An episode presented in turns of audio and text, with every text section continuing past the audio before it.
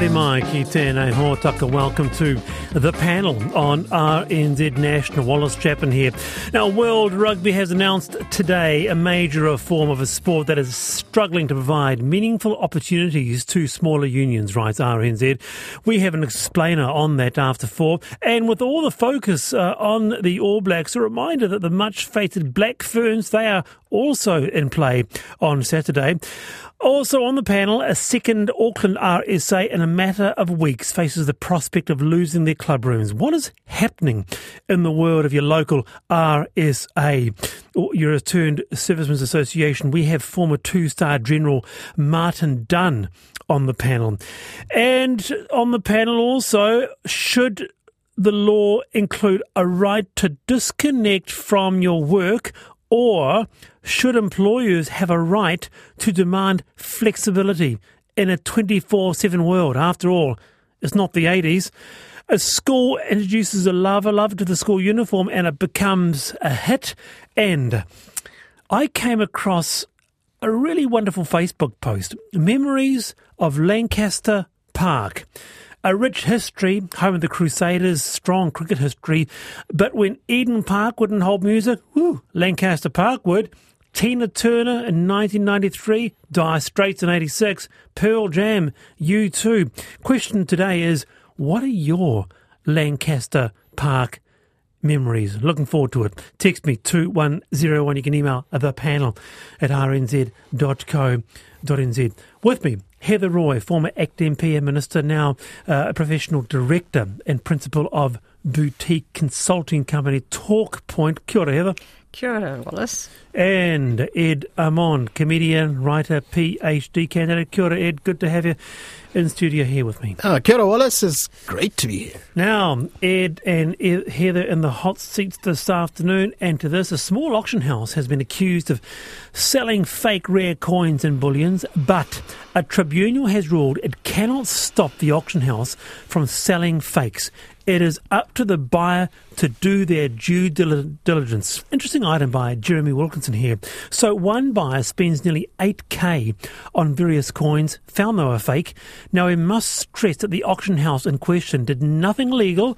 They do not authenticate themselves, but how do you protect yourself? I thought it was a very good question to bring to Liam Jennings, who's a senior numismatist and auctioneer at Mowbray Collectibles, the largest auction house for rare coins in the country. Liam, welcome. Kia Wallace. Thank you for having me. It's a pleasure. Really interesting. We've got a coin collector on the show here too. He'll join us. But uh, am I saying it right? And what is it? A numismatist? Yeah, numismatist. Yep. Yeah. What What is it? Uh, numismatist is just a fancy word for someone who studies coins, banknotes, and um, anything in that type of collectible area. Are you quite surprised by this? I mean, a tribunal has ruled the risk of quality and authenticity lies solely with the purchaser. Yeah, with um, with uh, things like that, I think with the auction being auctioneers, there is um, a bit, bit of grey area. And um, one thing for us, particularly at Mowbray's, is we take a lot of pride in making sure we um, we take a lot of steps and process to authenticate the material we're selling, but we also um, uh, our own personal policy is that if there is the rare chance that something did get through that was not um, genuine, it was a fake, we would fully refund the item because in oh. our eyes, it's our reputation, it's our community, it's the people. A lot of the time we know, so we want to make sure we're doing the right thing by them.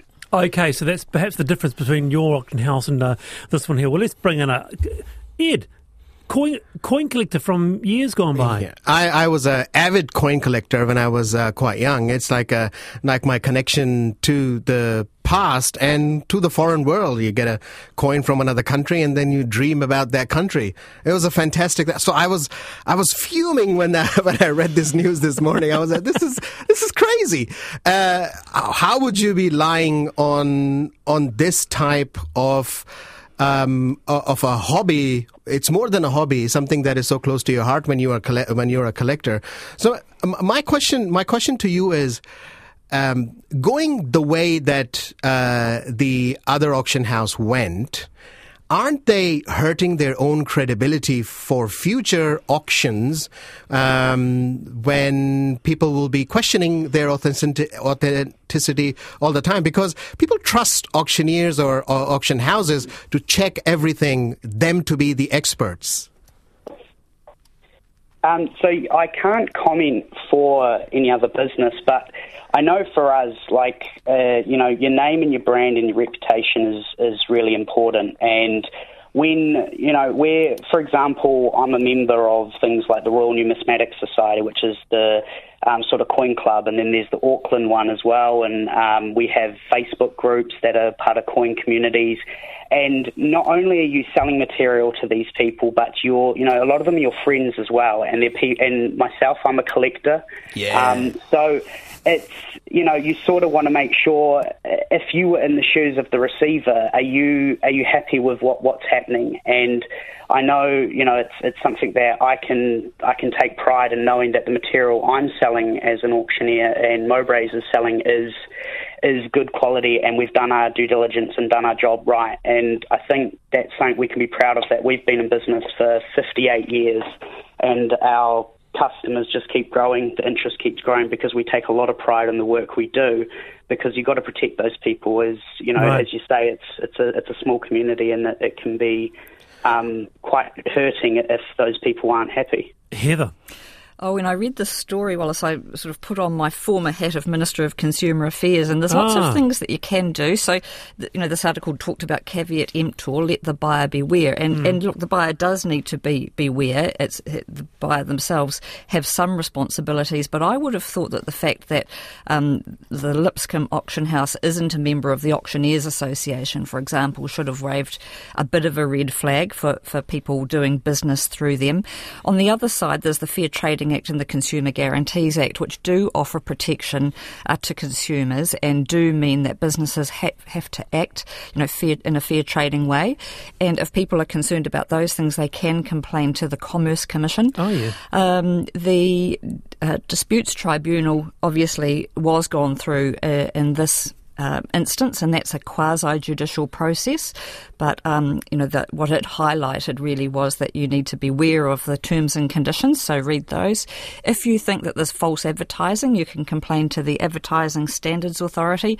So there are a range of, of sort of mechanisms that you have to seek redress. But there's two things really, isn't there? There's abiding by the law, and then there's doing the right thing. And I think what Liam's highlighted is really uh, they haven't done the right thing, and their reputation reputation will have taken a huge hit, I would have thought, as a result of the story. Well, well I mean, they mm. make it very clear that they do not uh, authenticate. I mean, uh, this is not unique to coins. Queensland. Some years ago, there was some quote unquote newly acquired Frances Hodgkins art pieces that found their way to Trade Me. No provenance, and immediately as an art lover uh, and people who collect art, you'd go, oh, red flag on Trade Me. Is it not up to the buyer to actually uh, check this out themselves? Uh, it's a great point, and you, like using the term provenance, that's that's a big thing that helps us when we look at what what what um, an item is and if it has a good background. So, you know, is it, uh, for example, of coins or stamps? Is it from you know the grandfather's collection? Do you mm. see things in that collection that have relevance to that time period. Um, with TradeMe, for example, so the one great thing they have now is um, they have a, a, pay system called Ping, which ha- in, introduces TradeMe's buyer protection policies. So it goes a step further where oh. they can make more choices on protecting the buyer and um, as people who are buying and selling through their um, platform because Ping's their own internal payment system. So that's one thing a lot of people can look out for on trading. advice. Ping is a payment option. Hey, nice one, Liam. Really nice to have you on the program. Interesting article, this one. That's Liam Jennings, who uh, is an auctioneer and senior uh, numismatist, uh, which is uh, a coin lover, coin collector. Now, um, keep those memories of Lancaster. Many people might not know uh, or even remember Lancaster Park, a great ground for rugby, for cricket, as you'd know, Ed. Um, what memory do you have? Big part of the social history and fabric of Ōtautahi Christchurch 2101. Did you go and see any bands? At Lancaster Park if you've just joined us. Uh, time for I've been thinking. Heather Roy, take it away. Oh, thank you, Wallace. Look, I've been thinking about why we always feel better when the sun's shining. And I listened to the panel yesterday, and you were talking to the panelists about um, Labour weekend and what they did. Yeah. And the thing that I loved about this Labour weekend that's just gone was um, that the weather was amazing. You know, and I think I've always felt better when the sun's shining. I'm definitely a spring or summer person, um, and I used to just put that down to uh, you know a psychological thing, better frame of mind. But actually, there's quite a lot of physiological benefit from the sunshine, and I think the trick is you know it's a balancing act of getting enough sunshine for the health benefits, but not so much that you're in danger of getting skin cancer. I it, it, the, that cannot be overstated, can it? That Yeah. just that I I think there's no secret that I have a bone problem. You know, very weak bones need a need a hip replacement, and my GP said. Uh, if you can get 10 minutes of, of sun every day, it's very, very good for your bones. No more, but that 10 minutes is very beneficial. Yeah, so that's the vitamin D advantage. Yeah. So um, if you get sunlight on your arms or your hands or your face, I'm told two to three times a week, that's enough to get the vitamin D benefit, which helps with osteoporosis and That's it. prevents rickets. Exactly. Uh, and Heather, even if you're not outside, when I'm studying, I'm inside and it's sunny outside, it's a way better experience than when it's raining outside and I'm studying inside. I know, you just feel so much better, don't you? So that's about serotonin. So the sunlight stimulates um, the hormone serotonin, and then when it's dark, um, darker lighting triggers the brain to make the hormone melatonin, You've which done a helps you deep sleep. dive on this. You've done a deep dive I on this, have. Heather. Oh, I think I think the physiology is Heather's fascinating. been but really I, thinking. I was a I was a physiotherapist in a former life, so I tend to go back to anatomy and physiology quite a lot. Yeah. Oh, that's a great. I've been thinking. Kia ora. Yeah. Thank you, Heather. All right. Um, oh gosh, Lancaster Park, BB King open for U2. Tickets were forty dollars. Uh, Ed Amon, I've been thinking. Well, I've been thinking about. Um, I think we all need to uh, get connected to our food a little bit more, and I would recommend that we should try eating with our hands. Like about two billion or three billion people in the world uh, use their hands directly to touch their food and eat it.